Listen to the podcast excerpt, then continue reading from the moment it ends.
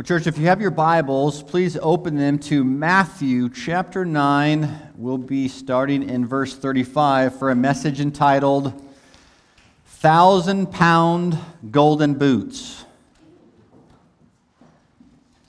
You might be thinking, what in the world are we going to study? 1,000-Pound Golden Boots. Let's ask the author to help us to understand his word. Father, you are so good to us. You're faithful, you're kind, you're merciful. You're full of grace. You're full of truth. Lord, we just ask that you would teach us today. Lord, help us to understand your word. We pray that the power of the Holy Spirit would change us. Let your word penetrate us.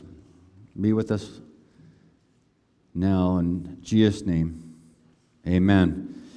There's a little bit of tinginess to that. I don't know if they can change that. So 1,000-pound golden boots. Let's look at first Matthew chapter 9, starting in verse 35. And this message is all about loyalty to Jesus. Loyalty to Jesus. So following Jesus is not a one-time event, but it's an everyday event. And so as we're studying this scripture, I want you to be thinking about that my loyalty is to Jesus above all else. It is above my loyalty to my family, to my friends, to my country. Loyalty to Jesus is above all else. And following Jesus is just not a one-time event. It's not that we receive Christ one day and we're considered to be done following Jesus. No, it's every day we want to follow Jesus. And so I hope this all makes sense as we take these different scriptures and put them together for this message that the Lord wants us to hear. So, Matthew chapter 9, verse 35. And Jesus went throughout all the cities and villages, teaching in their synagogues and proclaiming the gospel of the kingdom and healing every disease and every affliction.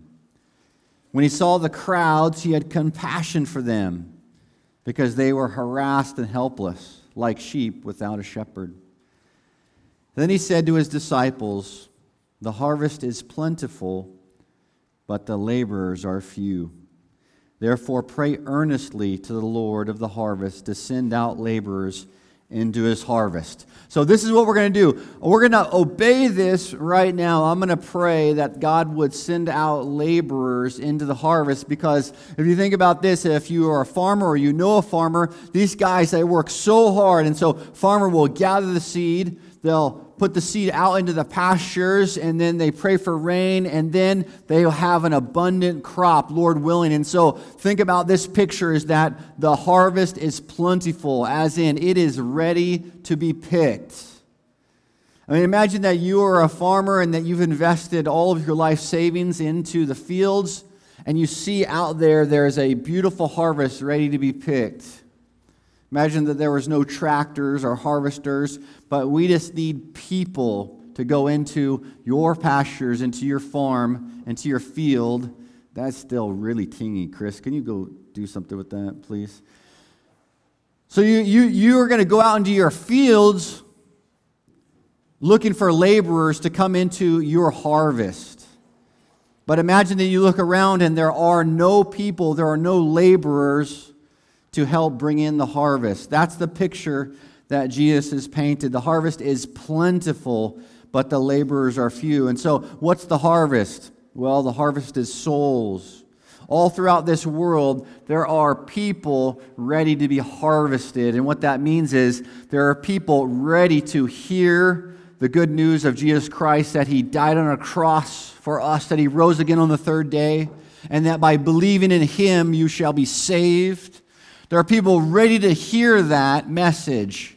The harvest is plentiful, but the laborers are few. So Jesus is telling his disciples that over 2,000 years ago, but the same truth is today. The harvest is plentiful, but sadly, the laborers are few. And so what God has instructed us to do is pray earnestly to the Lord of the harvest to send out laborers into his harvest. And so what I'm going to do is I'm going to pray for you right now. Now, I hope that you're able to get your heart in a place that says this: Lord, I know that Pastor Rusty is going to pray right now. I know that he's going to pray that laborers will be sent out into the harvest.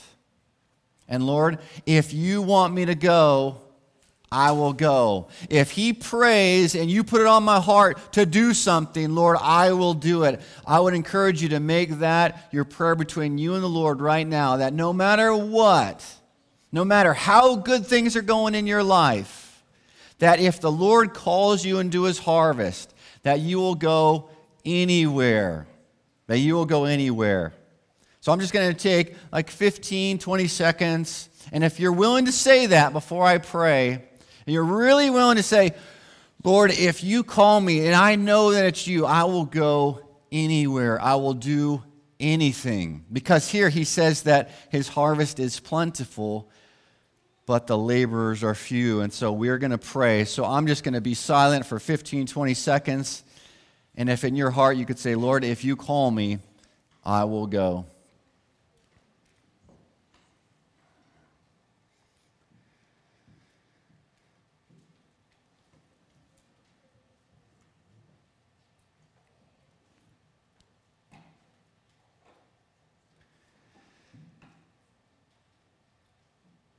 So, Father, we pray that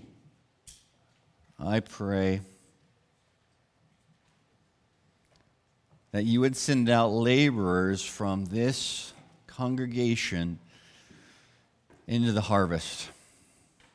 Lord, you know exactly how to communicate with your kids.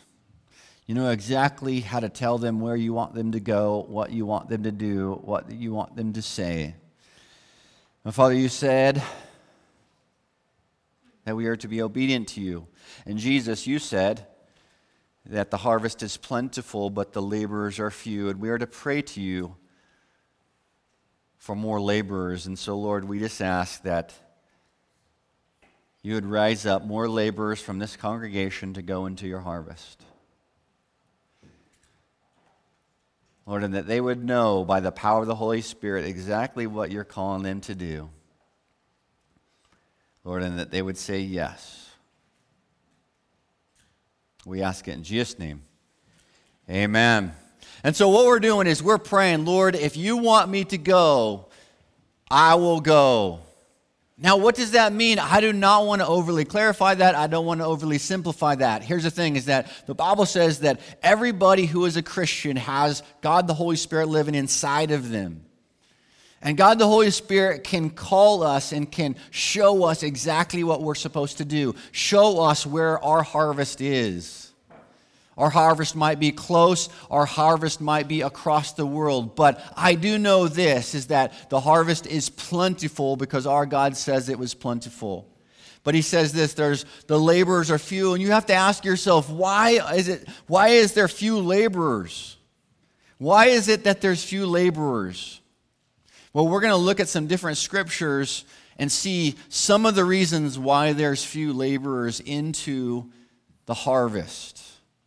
And I hope that we are all a little bit pierced by this message. See, some people come into church and they say this, you know what, I just want to be encouraged, I want to feel good. And you know what, God does that sometimes. And we leave here feeling we're just overjoyed about God's goodness or his grace. And we just think, man, that's so good. We talk about, you know, family and food. And we leave here thinking, I'm going to go enjoy those things and praise God for those messages. There's other times, and there's other people when they come to church, they say this, listen, I need a wake up. I need you to shake me because I'm falling asleep in this race. I need you to step on my toes. No, this message might step on your toes, but it's straight from God's word. And I'll tell you what, I need messages like this, and I think you do too. And so you're going to hear some hard things from Jesus. Right from Jesus' mouth, you're going to hear some things, and you think, man, wow, Jesus said those things? But I hope you leave here with a new focus saying this, you know what, Lord, the harvest is plentiful, and I'm one of your laborers, and I want to be in the harvest. Luke chapter 9, verse 57 says this, As they were going along the road, someone said to him, "I will follow you wherever you go." So, maybe we've said that. Jesus, listen, no matter what you say, I will follow you wherever you go. Maybe it was the day you received Christ as your Savior. You said, Lord, I'll follow you wherever you go. And that is a great thing to say. But here's the thing, is that Jesus clarified what it was to follow him. And Jesus said to him, "Foxes have holes and birds of the air have nests, but the Son of Man has nowhere to lay his head." See, what Jesus wanted this person to understand is that there is a cost to follow Christ. There's a cost. And so this person just comes and excited says, "Listen, I'll follow you wherever you want me to go."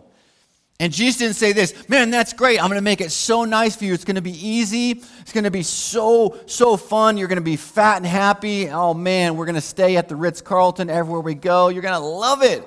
It's going to be amazing." No, he says this, "Foxes have holes, birds of the air have nests, but the Son of Man has nowhere to lay his head." Verse 59, to another he said, "Follow me." Think about this. Jesus Christ, the creator of heaven and earth, the creator of you, he comes to you. He's looking at this person. He says this, "Follow me." Now, this could have been a first, follow me, receive me as your Savior, but then it's a continual follow me for the rest of your life, as in go into my harvest. So imagine that you're this person, and Jesus says, "Follow me." Think about this. This is a real person. I don't know where this person is. It's in Scripture. But this person, whether they received Christ as their Lord and Savior and followed him, then they're with God now. They're in heaven forever. If this person totally rejected Christ and died in their sins, this person has been in hell for over 2,000 years. And here's the thing, saints, it doesn't end. After 1,000 years of being separated from Christ in a place called hell, it doesn't end. After 1,000,000 years, it doesn't end. After 10 million years, it doesn't end. And here, this person had a chance where Jesus says, "Follow me." And listen, look at what this says. But he said, "Lord, let me first go and bury my father. Lord, first I have to do something. Let me first go and bury my father." And Jesus said to him, "Leave the dead to bury their own dead. But as for you, go and proclaim the kingdom of God. Go into the harvest and be a laborer and proclaim the kingdom of God." See, sometimes we come up with excuses. You know what, Lord, I can't do that. I can't go there because of this. And you think, wow, wait a minute, you're saying Jesus said that? Yeah, Jesus said that. Leave the dead to bury the dead. Follow me. See, here's the thing, is that Jesus was getting them to understand that he requires loyalty. Loyalty above all else. Loyalty even above your own dad. And he tells this person to go and proclaim the kingdom. Verse 61, yet another said, "I will follow you. Lord, but let me first say farewell to those at my house." Come, says Jesus, "Listen, I'll follow you." See, that person, they might not follow you, but I'll follow you. But first, let me go do this first. Let me go say goodbye. And you think, well, surely Jesus would say, yeah, go say goodbye and then come back. Jesus said to him, "No one who puts his hand to the plow and looks back is fit for the kingdom of God." And so, trying to explain away exactly what it meant, wait a minute, bury the dead, was that dead, what was going on? That's not the point. The point is this, is that God is requiring loyalty above all else. He requires us to be loyal to him. No matter what is going on in our lives, but when the Holy Spirit says this is what you're to do, you say, "Yes, Lord, I will follow you." See, if there's an excuse that comes up and says, "Lord, but listen, I can't do it because of these reasons," Jesus requires absolute loyalty. Matthew chapter 10, verse 34 through 39 says this, "Do you think," this is Jesus talking, "that I have come to bring peace to the earth?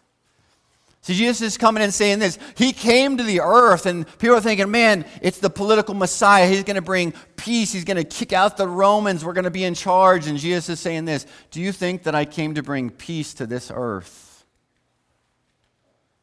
I have not come to bring peace, but a sword. For I have come to set a man against his father, and a daughter against her mother, and a daughter-in-law against her mother-in-law. And a person's enemies will be those of his own household. Whoever loves father or mother more than me is not worthy of me, and whoever loves son or daughter more than me is not worthy of me, and whoever does not take his cross and follow me is not worthy of me. Whoever finds his life will lose it, and whoever loses his life for my sake will find it. Saints, I hope that you love God more than you love your spouse, more than you love your kids, more than you love your grandkids, more than you love your town or your state or your country. I hope that your loyalty and that your love dwarfs your love for all those other things. Because here's the thing, saint, to be involved in God's harvest is the highest calling that we could ever do in life. It's an amazing calling. And so when God says, hey, follow me, come into my harvest and go proclaim my word, we need to say, yes, Lord. We don't want to say, well, wait a minute, what about my grandkids? We've got everything all dialed in and they live close to us and we get together on Sundays after church. I have a good thing going. And the Lord is telling you, this is what I'm calling you to. I'm calling you to go somewhere. You say, no, I've lived in Russellville my whole life. I can't do that. God's saying, go into my pastures. Go into my fields. The harvest is plentiful. But Lord, listen, let me first. My dad is close to death. Let me bury him. God says, let the dead bury the dead. The loyalty to me should be above all else. Lord, things are going really well in my business. I've worked so hard. Come and follow me. Saint, here's the thing. I talk about it all the time. When you're laying on your deathbed and you're breathing your last, you're going to think, you know what? I'm so glad I followed God at all cost.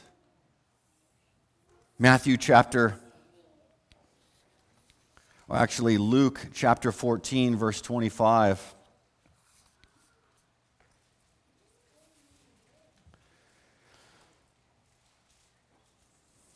Luke chapter 14, verse 25 says this. Now great crowds accompanied him. Think about this. As Jesus is going around from town to town, these crowds, they start to amass and they're following Christ. And they see him. He's healing people. He's healing the sick and the diseased, the demon-possessed. This is the God-man. He's calling people to follow him. He says this to the great crowds. He turned and said to them, if anyone comes to me and does not hate his own father and mother and his wife and children and brothers and sisters, yes, even his own life, he cannot be my disciples. Say, is that what someone said to you when you came down the aisle and you say, man, I just want to receive Christ as my Savior. I want to be with him. Is that what they counseled you when you came forward? Said, listen, the love for Christ, the love for Jesus is going to look like hate for everybody else, even those in your own household.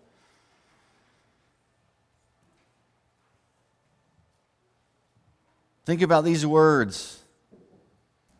If anyone comes to me and does not hate his own father and mother and wife and children and brothers and sisters, yes, even his own life, he cannot be my disciple. Whoever does not bear his own cross and come after me cannot be my disciple. For which of you, desiring to build a tower, does not first sit and count the cost, whether he has enough to complete it? Otherwise, when he has laid the foundation and is not able to finish, all who see it begin to mock him, saying, the man began to build and was not able to finish. Or what king going out to encounter another king in war will not sit down first and deliberate whether he is able with 10,000 to meet him who comes against him with 20,000? And if not, While the other is yet a great way off, he sends delegation and asks for terms of peace. So therefore, any one of you who does not renounce all that he has cannot be my disciple." Saying, have you done that? Because Jesus, the one that we follow, said that if we don't renounce everything in our life, we cannot be his follower. We can't be his disciple. Have you done that? Because if you haven't done that, there's no way you're going to say, "Yes, Lord, I will go wherever you call me to go," because you haven't renounced it. You still have a shoe on and a shoe off. You're trying to please two different things. But see, our God is saying this, is that your love and loyalty to me is above everything. It looks like hate that you have with the other people, the other things, and your family. Saying, you know what? You know what's hard? You know what keeps people rooted where they're at? Blessings. Blessings from God can keep people from saying yes to the next thing. Because what happens, they get set up and they get dialed in, and God says, "I'm calling you to this now." And they say, "You know, I'm actually good. Lord, you call someone else." And so the blessings of God are what keep people from being obedient to God. Let me give you an example of what we should do. Matthew chapter 9, verse 9. As Jesus passed from there, he saw a man called Matthew sitting at a tax booth. So there's Matthew. Things are good. I mean, the tax collectors, they were able to make some good money. And so here's Matthew at a tax booth. He's kind of got his job going. He's got his career going. And Jesus said, "Follow me." And he arose and followed him. He forsake everything. You know what? He said, "I'll give up everything to follow Christ." What you're saying is, wait, I get to be one of your disciples? You're going to use me? You're going to use me in your harvest? He says, he arose and followed him. And so saying, I hope this is that as I prayed, "Lord, pray that you would send laborers into your harvest," and if the Lord is going to put it on your heart, you know what? There is something I'm calling you to do, that you'll say, "Yes, Lord." You won't think about, wait a minute, what about all the things I'm going to give up? You won't count the cost of like, wait a minute, I don't want to lose everything that I've amassed here. You think, you know what? I already counted the cost years ago. I've already renounced everything. I'm his disciple, and wherever the king says to go, I go. Turn to Matthew chapter 19, verse 16. This is one of the saddest parts of Scripture.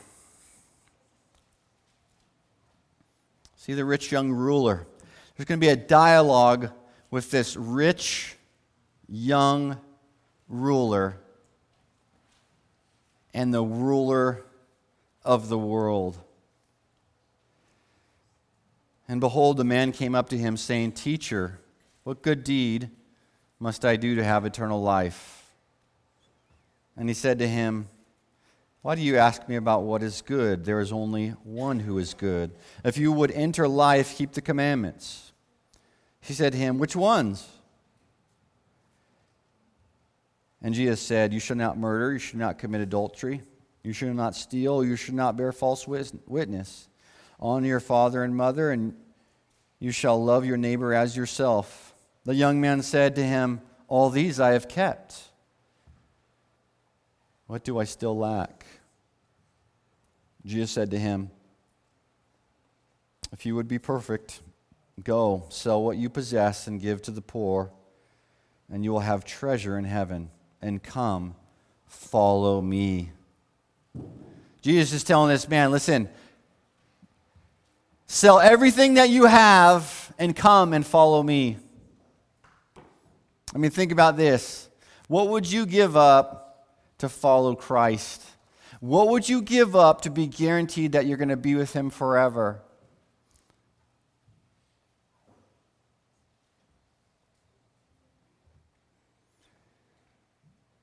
Verse 22, And when the young man heard this, he went away sorrowful, for he had a pair of 1,000-pound golden boots.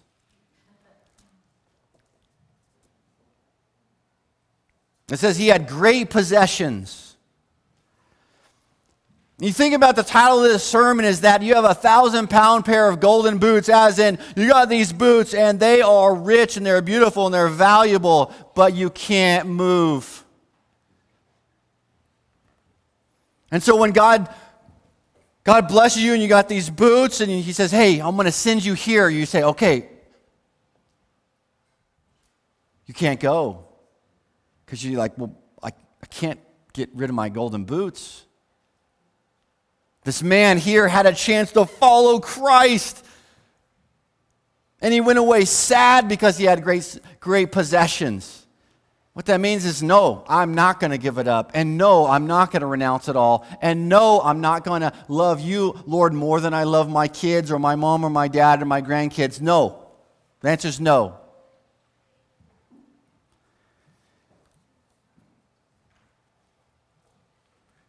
Verse 23, and Jesus said to his disciples, truly I say to you, only with difficulty will a rich person enter the kingdom of heaven. Again, I tell you, it is easier for the camel to go through the eye of a needle than for a rich person to enter the kingdom of God. When the disciples heard this, they were greatly astonished, saying, who then could be saved?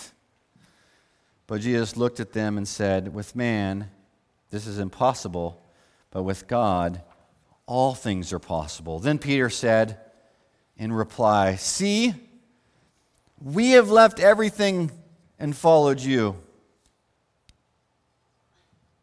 What then will we have? Jesus said to them, truly I say to you, in the new world, when the Son of Man will sit on his glorious throne, you who have followed me will also sit on 12 thrones, judging the 12 tribes of Israel.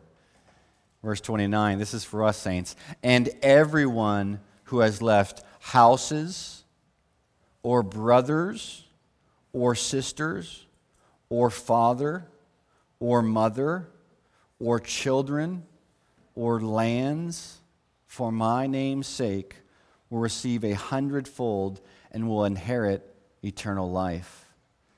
But many who are first will be last, and the last first. Saint, here's the thing. Imagine that you are Matthew when God said, follow me. He left his business and he's following the Lord. Now Matthew's with God. He's in heaven. He's been there for over 2,000 years. Do you think he's happy with his decision? Yes. The rich young ruler with a 1,000-pound pair of boots, he was sorrowful because for a short time he had it good on this earth. And Jesus said, follow me. He said, no. Now, if he didn't receive Christ as a Savior, he's been in hell for over 2,000 years. Absolute darkness. And never going to get out. See, saying, I think sometimes we think, you know what, Lord, me and you are good because this one time I agreed to follow you. I was 9 years old and I prayed the sinner's prayer and I've been to church ever since. But guess what? You have not renounced everything in your life to follow Christ. And if he came to you and you knew that it was him saying, I'm calling you, go do this, you would tell him no. Saying, I would say this, you're one prayer away with changing that. You're one prayer away of saying, Lord, you know what, that has been my life. And I have had a pair of 1,000-pound golden boots. But Lord, I'm taking the boots off. I'll do whatever you tell me to do. I will do whatever you tell me to do. Because, Saint, listen, people need to hear the gospel. The harvest is plentiful. Think about this. You look out to a farm and it's full of the harvest and there's no laborers. Because all of us are playing around with the trinkets that God's given us. And he's saying, listen, when I call you, you say yes, just like Matthew. Now, I do not know God's will for each of your lives. I don't. And it could be to be here in Russellville, Missouri, till the day you die. But here's the thing, is that your heart should be this. You know what? Then this is my harvest. This town is my harvest. Lord, tell me what to do. I'll say it. I'll do it. These are the people of my harvest. And with everything you do in life, let it be focused on, Lord, I'm just going to proclaim your word, I'm going to follow you, and I'm going to be into your harvest. And you resolve that. So here's the thing. We balance God's word. We see one thing, that God's blessing is family. And yes, we balance that, and we love our family. We honor our father and mother. Yes. But ultimately, we love our God even more. And when our King says, this is what I'm calling you to do, we don't say, but Lord, it's really nice. I have it really set up. We say this, yes, Lord. Yes. And so if the Lord is tugging at your heart and he's bringing something back up, hey, remember that 2 years ago when I put it on your heart to do this, to go here, to say this, but you didn't go there, you didn't say it, you didn't do it. I want you to do that. And now you're saying, okay, Lord, yes, I'll go. I'll do it. Lord, you have changed me. I'm renouncing everything to come and follow you wherever you call me.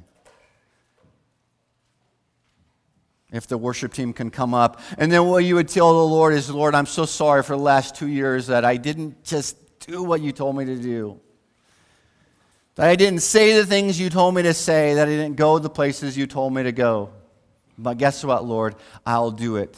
But Lord, I need your help. Help me. Help me. Let's pray. Oh, Jesus, you are alive and you're on your throne. What an amazing thing it is to think about Matthew being with you right now, that he said yes, that he left a lucrative career in business,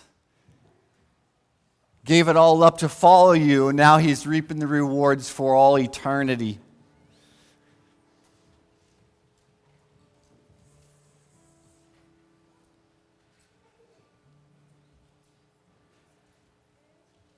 Father, help us to step out of the pair of golden boots to follow you. Lord, to be ready to do anything you tell us to do.